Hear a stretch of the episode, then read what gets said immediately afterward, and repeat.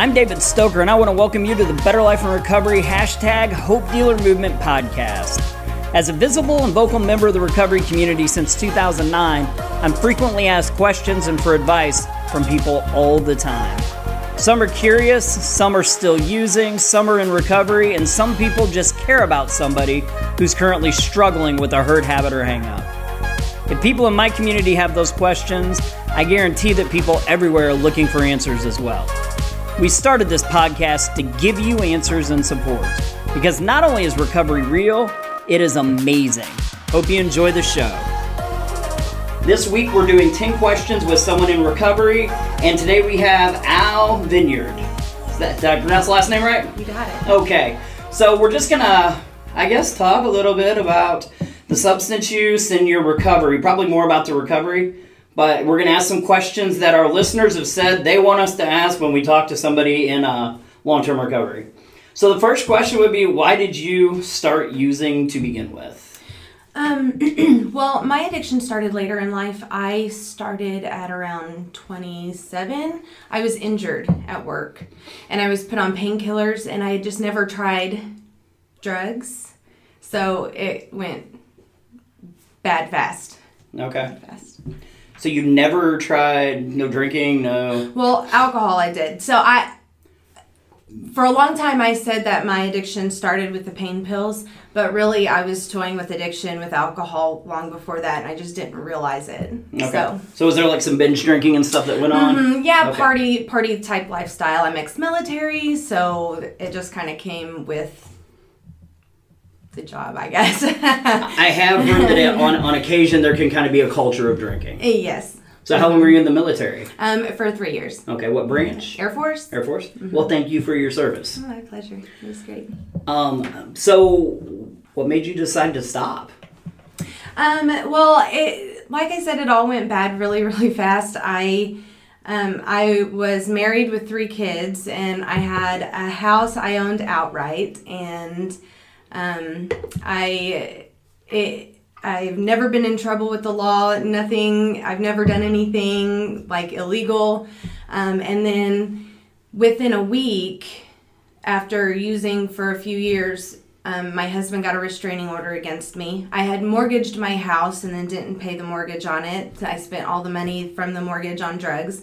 And then my kids were removed from my front lawn by the Taney County Sheriff's Department. I had three felony warrants dropped for my arrest, and my car was stolen by a friend. So that all happened within a week. I lost my house, my husband, my kids, and my freedom.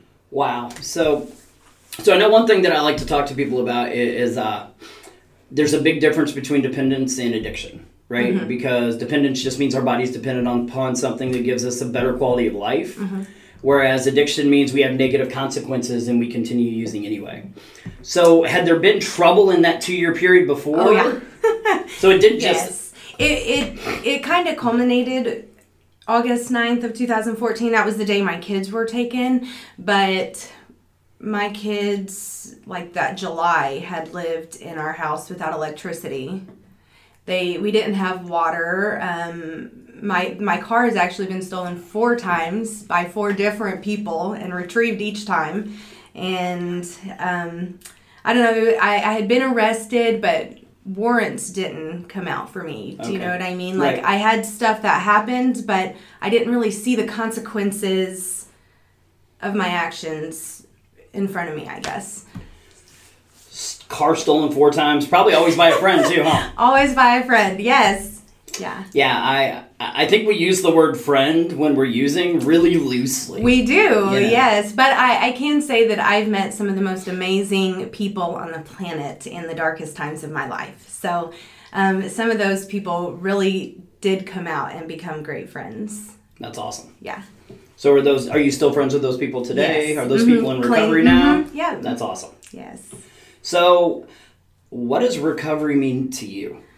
Um, it's a lifestyle. It's a whole way of life. I, I don't I I don't know. I it's everything that I do. I I count my blessings because there was such a time in my life when I didn't even want to live anymore. It was so bad, you know?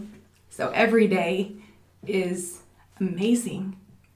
every minute I get with my kids is incredible. Every, you know, I'm in school now, just being able to learn and move forward. It's just, it's life. It's incredible.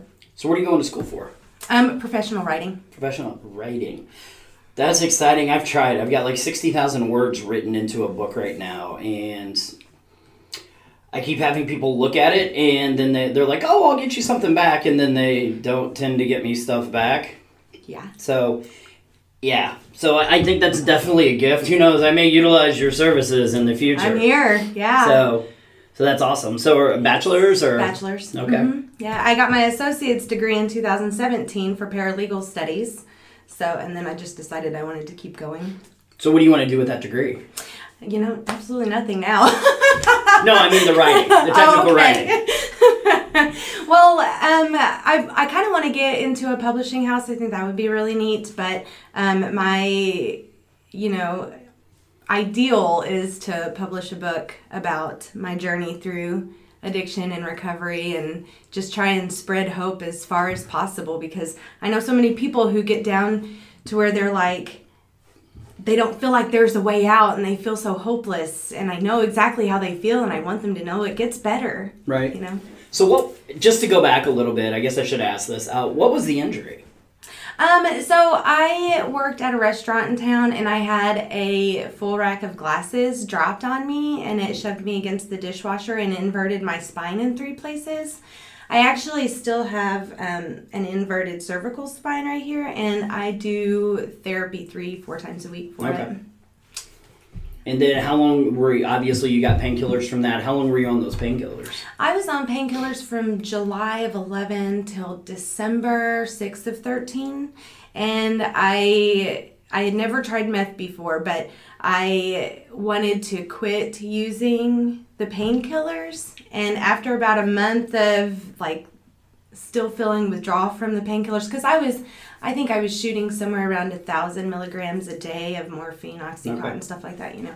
And so um, I started using meth Just to help you get off the. You know. No, absolutely. because I thought that made sense. There's a movie. It's got uh, Ben Affleck and I think uh, Gwyneth Paltrow in it, and it's called Bounce. Mm-hmm. And in it, he uh, sees her smoking a cigarette, and he's like, uh, "I didn't know you smoked." And she's like, "Well, one of my friends quit smoking, and she she chewed the gum to get off, and I started chewing the gum with her. So I'm smoking the cigarettes to break myself of the gum habit." And he's like, "Oh, that makes sense." He said, "So next you'll be shooting heroin to get off the cigarettes." right. So yeah, that, that's funny the way our mind thinks. yeah. It's like, oh yeah, I need to stop this, so I'll do this instead. Yeah. I see alcohol catch a lot of people that way. Well, I did the same when I got off meth. I used alcohol kind of as a crutch and then found myself arrested again for an alcohol related incident and decided that it, that was, well, I guess that's not entirely true. I found out I had hep C from sharing needles. Okay. And um, around the time I found out I had hep C, I was arrested for the alcohol related incident. When I started treating for the hep C, um, I wasn't allowed to drink. Right? And then once I was finished treating, I didn't see a reason that life was just so much better without it. Right. You know what I mean? There Yeah. was just no reason to. So I haven't drank in three and a half years. That's awesome. Congratulations. Thank you. Um, so Harvoni or Yeah. Mhm. how was that process? Um, tiring. Really, it was. It was exhausting. I don't know. That just made me feel like I was tired all the time. But it was relatively quick, and um, I've tested negative for Hep C ever since. So That's awesome. yeah. Yeah, it's amazing now that we have like the treatment's gotten easier and better because Yes. Harvoni is so much. It's such a shorter duration. Yes, three months was what we did it for. That's So, awesome. Yeah. So, what were the things that got you into recovery to begin with? What do you mean? Um, like, uh, were there people in your life? Were there groups in your Okay. life? Was it treatment? Was it, you Um, know? Well, I my the first couple weeks I actually didn't have anywhere to go. And my husband had a restraining order against me and I just I lost my home and I, I had nowhere to go really. So I would actually sleep under stairwells at some of the hotels in Branson Okay. or like on the like the track benches, and um, I did that for a while, and then finally I broke down and I messaged on Facebook an old pastor that from a church I used to go to. So um, he was actually there within an hour or so. Him and another man from church, and they put me at the Honeysuckle, which is a Christian owned hotel. Okay. So they kind of worked with him on payment, and he helped me. Like there was a, a senior group at that church that would drive me back and forth to court or you know wherever I needed to go. They tried to get me into a program, but I was not eligible for any programs. So um, I just kind of had to follow the the people that was in my life now, the the, the people from the church, and follow their lead. Right. Yeah. Well, friends are kind of important. You know, the people we hang out with. I heard somebody once say, and I know I say this all the time on the podcast, but I heard somebody once say, "You show me your friends, I'll show you your future." Mm-hmm. And I always say the friends that I had back when I was using obviously didn't point towards me having a future where I wasn't picking up more charges and Right. continuing to use. Right. So, and sometimes it's okay to f- be around older people and feel old. I tell people I feel ancient now. Like, uh, me and my best friend, they have a daughter that's like a year older than my daughter, and we get together almost every Sunday. We eat Yeah. dinner and then we play canasta, which is something I, I associate with like 70, 80 year old Yeah, I don't even know retirees. that is. yeah. I never knew how to play until we started hanging out yeah. and they introduced us to it. Yeah, it's a card game. Oh, Okay. I- you know, I mean, I was used to playing spades, right? I'm a jail and prison kid. Right. so, Okay. so I'm like, yeah, I can play spades, and Yeah. they're like, we don't know how to play spades, but we know how to play canasta. And I'm like, I don't even know what that is. That's like Right. bridge, right? Like something old people get together and play with cards. So I don't know that either. I, don't know how to play bridge. I just Yeah. I associate both of those games with older people. Right. Hmm. Well, yeah, they were incredible for just every like they bought me clothes because I didn't have anything. Like I had nothing left. They bought clothes for me. They bought food for me. They prayed with me. They, you know, drove me places. Like they were just amazing. I even had one lady who was very anti buying me a pack of cigarettes, but she was like, "You're not shooting meth anymore, so I'm gonna." you know, I'm gonna go ahead and uh, I, I'm gonna go buy these for you or whatever. Which I haven't smoked in years either, but it's um, just everybody coming together was phenomenal. So That's awesome. It- I used to have this attitude about Christians because I knew a bunch of judgmental, hypocritical me ones. too. And Yeah. when I first met somebody that, that actually had kind of that Christ like walk, I think that was a really important thing for my recovery too. yes, yes. Yeah. that that was incredible for me because I can't tell you how many times I felt so unlovable or judged or didn't want to ask for help because I was afraid of how people would look at me and stuff like that. So just to have all these people come around me and love on me despite myself Right. is incredible. Yeah. Yeah, that stigma and shame can be hard to get around sometimes. Yes. And we tend to be our own worst critics. So, Mm-hmm. you know, people, we always downplay ourselves. I think it's because we know every negative thing we've ever done and every negative thing that's ever been done to us. Right. you know. So, in early on in your uh, recovery, what helped you maintain your sobriety the most? Is there one thing if you could say, "Hey, this is the one thing that really helped me advance my recovery when I first decided to get sober"? Um, I would say scripture, because even in those times, like you know, in the middle of the night when your skin is crawling and you feel like you're gonna just lose it, and everybody who you should call is sleeping, Right. and everyone who's up you shouldn't call. So that was when I got in the Word. I would pray. I would put praise music on. It's really hard to um, feel like using when you're surrounding yourself with praise music. I don't. I I always tell people, people, places, things, music, because listen to trap music. Put yourself in that frame of mind. Right. You're gonna want to go back to old things. Put yourself in a different frame of mind and work on going towards new things. So, I would say that scripture would be the Yeah. I, I've never listened to Kari Jobe once and felt like I'm going to go beat somebody up, Right. get high, or rob somebody. Right. Yeah, I agree. I can see how, how, how recovery music would be helpful because I think sometimes we're influenced. We in uh, I waited tables for years, and we always talked about FIFO, yes. right? Yeah. I Full- wait tables. Full hands in, full hands out. Yes. A- And then uh, whenever I started, uh, when I went to college, I learned about GIGO, which stands for garbage in, garbage out. If we take in garbage through our ears, through our eyes, then a lot of times garbage is going to come out in our lifestyle too. Yes. Yes. So for me, I, I'm easily influenced by music, you know, um, and a lot of the music I used to listen to, which was mostly gangster rap and Yes. metal, Uh-huh. um, it was really easy for me to get mad and you know uh, to get violent and the drug use is almost encouraged in the music Yes. drug dealing is encouraged in the music it's it's bragged about Mm-hmm. and in order for me to change my lifestyle i didn't want to listen to things that praised the lifestyle i used to live in right. my past Right. yeah that makes a lot of sense so what's the most important thing you've done for your recovery The most important thing I've done for it?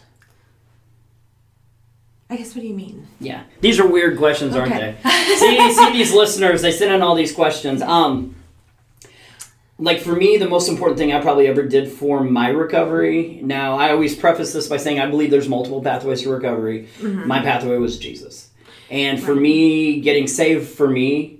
And understanding that I had a, I like the word tabula rasa. It's a word that means blank slate. And to realize that when I got saved and accepted Christ in my life, it canceled out all of those negative things that I'd done and I had a fresh start. That was huge for me and I think that's what recovery is for people. It's a fresh start. But a lot of times we still beat ourselves up about those choices we made in our past. Eh, So for me, getting saved was the thing that helped me go, hey, wait a minute. This guy died for my sins, right? Right. Jesus died for my sins, not to preach. Um, but you know, Jesus died for my sins, and because of that, all of those things I did before were canceled out. So now I have a, a fresh start, and I don't have to beat myself up. Right. Which is easier said than done. I mean, is. What my mind knows and what my heart feels sometimes are completely different. But Yeah.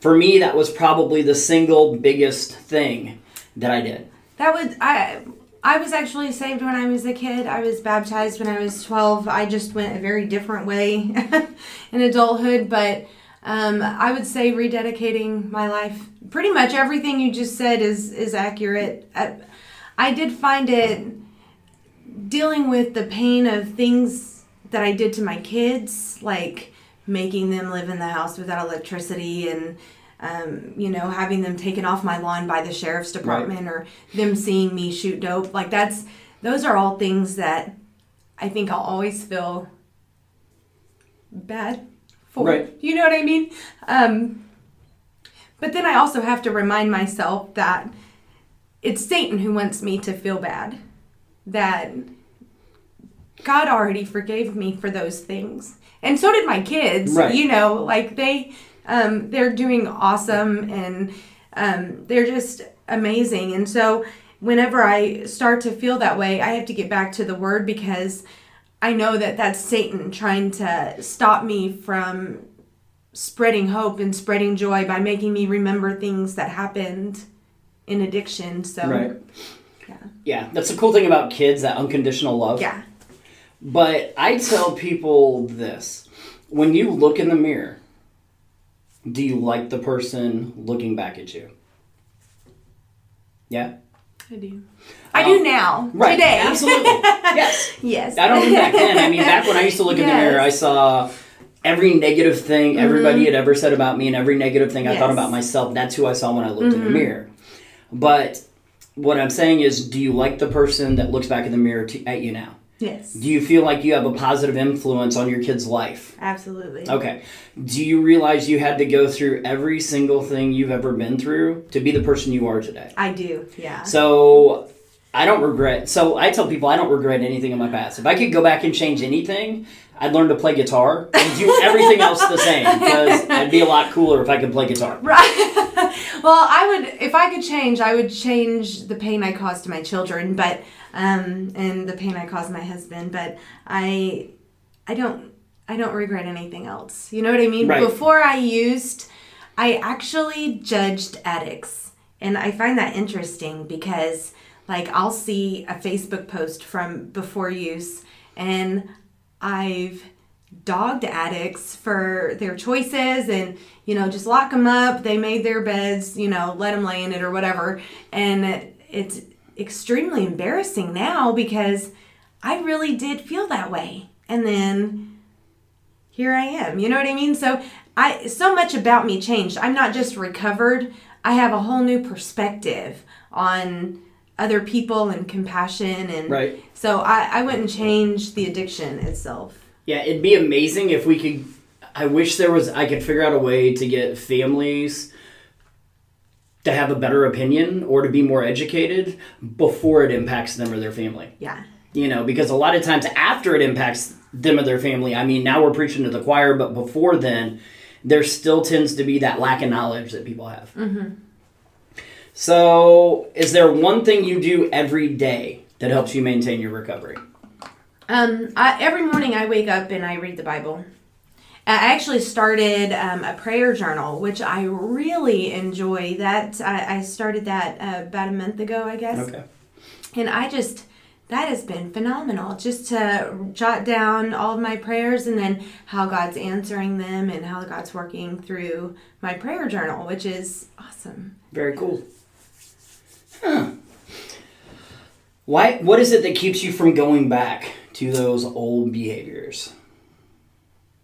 You know, I I don't I don't have I don't have a desire at all. Do you know what I mean? Like when I first got clean, whenever I would want to use, I would sit down and I would write down 20 things that my addiction cost me, you know? And Right. and the first 5 are usually easy, but then when you start getting to like 15, 16, you really have to dig deep to figure out everything that it's really cost and then I would write down um, five short term goals, and then I'd write down five long term goals, and then I'd write down steps, tangible steps, what I need to do to achieve those goals.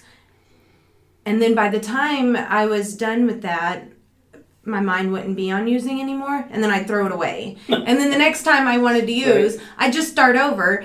And so it, it started associating, like, my mind started associating the desire to use with sadness and pain and then goals like how am i going to get away from this you know what i mean and for the i'd say probably for the last four years or so i don't even have like it never crosses my mind Right.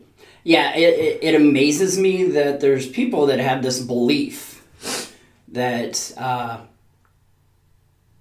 you never know what's going to happen tomorrow. And in some ways it's accurate, in other ways it's not. What I mean by that is, like when I tell somebody, listen, I will never willingly use again. I mean, don't get me wrong. Uh, I was in a car accident. That's how I was introduced to opioids. I had meth problems before then, Okay. but I died three times in a car wreck. And when I came out of a coma, I was on a morphine drip, and then I had a TBI uh, that gave me cluster migraines, and it took about six months for my brain to, to fix itself.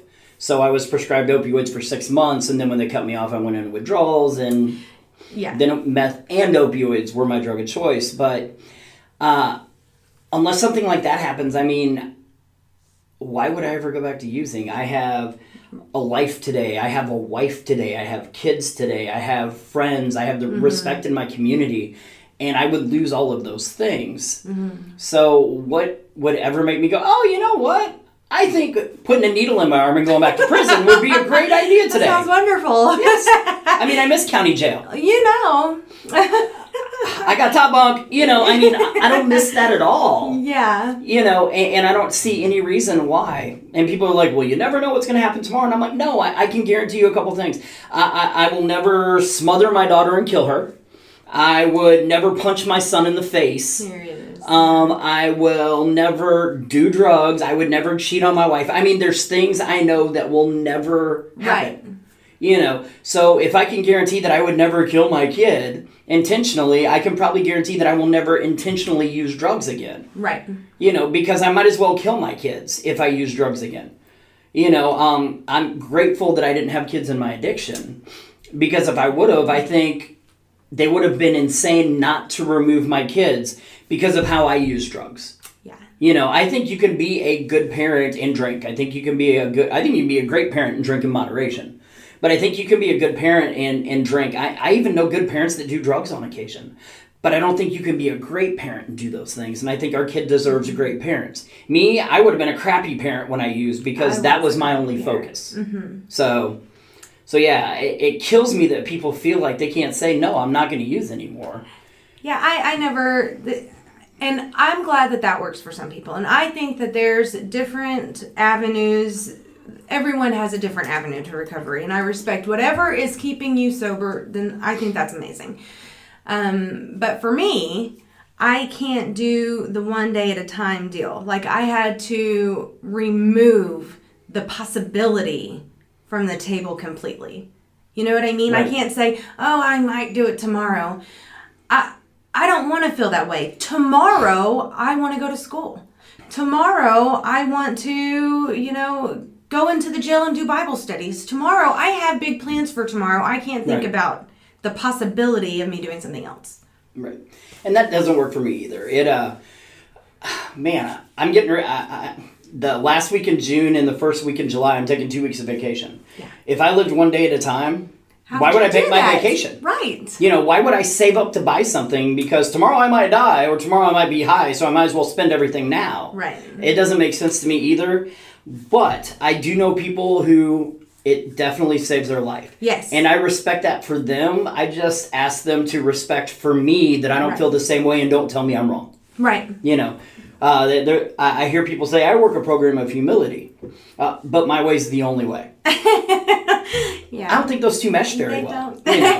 um, I respect 12 steps, smart recovery, Christ based. I mean, whatever it is that helps you. It, I know people that got sober because they went to jail. yeah. You know, I know people who got sober through treatment. I did not. It never worked for me. But that, that doesn't mean I'm going to look at somebody else and say, well, you know, unless you believe in Jesus and pray to him and Right. accept him into your life, you will never be sober. Because I know tons of people in recovery that didn't recover the same way I did. Right. So, oh, sorry. That, that's one of my uh, that's one of my soapbox things that I really get off on talking about because I I truly believe that we need to be more accepting, and Yes. that the way somebody recovers, it's fine, right? Oh yeah. We don't call you know like with medication, they call it medicated assisted recovery. To me, it's just recovery. Right. You know, You know, I have a friend who uh, um, has been uh, using. She's one of the people that I met in addiction, and I think she's incredible. You know, and she uses Suboxone to recover, and she's still on it three and a half years later, and she gets a lot of heat for that. She Right. gets people who who talk down to her for that. But here's the truth. The truth is she's an amazing mom. She has two kids at home and two kids with the grandparents, and she is there for them right now. She's not out shooting heroin. She's not out breaking the law. She's not out doing anything but staying at home and being a mother to her children. I, I'm, I'm happy. I'm happy with that. Do you know what I mean? Like, I think that's amazing. yeah, Whatever works. absolutely. Yeah, I, I don't even. It's just recovery. I don't tell people I have Jesus assisted recovery. I don't tell other people, well, you have twelve step assisted recovery. It's just it's recovery. It's just recovery. Absolutely. So, speaking of, they talk about the gifts of recovery. What's changed in your life since you stopped using? What have been those gifts for you? I, I know you've already kind of touched on them, but Um, do you mean like gifts that I feel like I have? I I guess I my my main gift would be God, but you know I find it interesting that I love to write, and I actually didn't write before I got high okay. at all. And in recovery, I found it incredibly therapeutic. Like, I would get on Facebook, which has gotten me in trouble before. Like, I'd get on Facebook and I'd write about whatever step of recovery I was in. I'm specifically thinking about um, this day that I. I was like, I tried to commit suicide and I failed, and I was like, I want to live now. Like this is what my post was about. Like I want to live now. Like I I want to live for my kids. Like blah blah blah. And that got read in open court at a hearing for my children. oh. as to why I couldn't have them. Wow. So it, it has come back to bite me some, but at, at the end of the day, I have found getting it out and putting it on paper to be absolutely incredible for me. Awesome. So, our 10th question if you could travel back in time and talk to yourself the day before you used, what would you say to yourself? Do you think there is something you could say to yourself? Yeah, I'm pretty hard headed. I can't. Uh, I, people tried to talk to me. I um, the church that I used to go to, there was a couple Taney County deputies that went to that church too, and my husband actually did like a one-on-one type Bible study session with one of the deputies who. Uh, we used to call super cop. He like hid in the bushes, I swear, and just would pop out of nowhere and arrest me. and um, he tried to talk to me like, "Don't you remember me? Don't you don't you know who I am? Like, what happened to you? You know?" Right. And I didn't care. I mean, at the time, I didn't care. Right. Now I look back and I, you know, I see that the cops they really did care and they really did want what was best for me, but you couldn't have said anything to me then. I needed to go through it anyway. I feel like some of us are hard learners. Is yeah. You're saying? Yes, that's yeah. me. yeah. I get it. it. It's uh, I think biblically it would be like Thomas. Like, no, I don't believe it unless yes, I touch it myself. Unless I touch it myself. Yes, that's me. They're like, don't touch that electric fence; it'll shock you. And you're like, mm, I wonder what that feels like. yes, that's me. Okay. Yeah. So, uh, what is your uh, sober date? Do you know? August 9th of 2014. Okay. So go, coming on five years. Mm-hmm. That's amazing. Thank you. I mean, it sounds like you have gotten. I, I once heard somebody refer to uh, recovery as playing country music backwards. Because you get back your dog, your okay. wife, your trailer, your. Yes. So, Yes, well, I actually, my husband, it, I am married to the same man. He came back. It, it took him some time, but he came back. I got my kids back. Um, I didn't get my house back, obviously, because I used all that money for drugs. But um, I do have a home that I'm very happy with, and so, um, I, and I'm, I'm before I had all this stuff and all this money, and I was still, I wasn't happy. But now I have significantly less, and I couldn't be happier. You know, I, I talked to a dad uh, yesterday, and he's actually in the documentary we made called Not My Child, and he says it in there. He says, when you get your kid back, because he's talking to other parents, um, sober, he said, you will be shocked. He said, it's like they live in a fourth dimension. They're grateful for everything yes. they have. He's like, that's what everybody wants, and none of us can find it. And most of the people in recovery, they have. They found that ability to, no matter what they have now compared to what they used to have, they are thankful and grateful yes. for it. I think it's amazing. I think we learned the difference between needs and wants.